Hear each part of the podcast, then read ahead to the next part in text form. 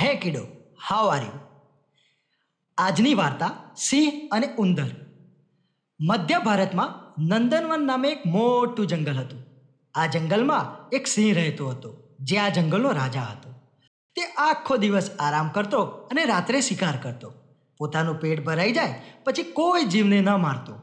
એક દિવસ, બપોરના સમયે સિંહ પોતાની ગુફામાં આરામ કરતો હતો. એ સમયે ત્યાં એક ઉંદર આવી ચડ્યો. અને પોતાના સ્વભાવ મુજબ ખોરાક માટે આમ તેમ દોડાદોડી કરવા લાગ્યો. અન્ન શોધવામાં તે એટલો બધો તલ્લીન હતો કે એણે એ પણ ભાન ન રહ્યું કે આ તો સિંહની ગુફા છે અને પોતે સિંહના શરીર પર દોડાદોડી કરે છે. સિંહ પોતાના શરીર પર અચાનક સળવળાટ થતાં જાગી ગયો અને જોયું તો એક ઉંદર તેના શરીર પર દોડાદોડી કરતો હતો. તેણે જરા ઘુરક્યું કર્યું અને ઉંદર ભાગી ગયો. થોડીવાર પછી પાછો ફરીથી સિંહના શરીર ઉપર ઉંદર દોડવા લાગ્યો.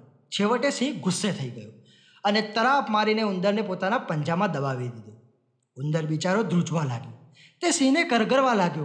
હે મહારાજ, મારી ભૂલ થઈ ગઈ. મને માફ કરી દો. હું હવે તોફાન નહીં કરું.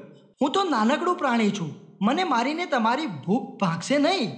મારો આટલો ગુનો માફ કરશો તો હું તમારો ઉપકાર જિંદગીભર નહીં ભૂલું. કોઈ આપત્તિના સમયે હું તમને જરૂર કામ આવીશ. સિંહ તેની વાત સાંભળી હસવા લાગ્યો. તેને થયું કે આ નાનકડું ઉંદર મને શું મદદ કરવાનું? છેવટે સિંહે ઉંદરને છોડી મૂક્યું. પછી ઉંદર ફરી સિંહની ગુફામાં જવાની હિંમત કરતો નહીં. થોડા દિવસ પછી, અચાનક એક દિવસ, સિંહ શિકાર કરીને પોતાની ગુફા તરફ આવી રહ્યો હતો. એ ગુફા નજીક આવ્યો, ત્યાં જ શિકારીએ બિછાવેલા જાળમાં તે ફસાઈ ગયો. સિંહે જાળમાંથી બહાર નીકળવા માટે ખૂબ ધમપછાળા કર્યા. ગર્જનાઓ કરી, પણ તે બહાર આવી શક્યો નહીં. જેટલો તે જાળમાંથી છટકવા પ્રયત્ન કરતો તેટલો વધુ ફસાતો જતો.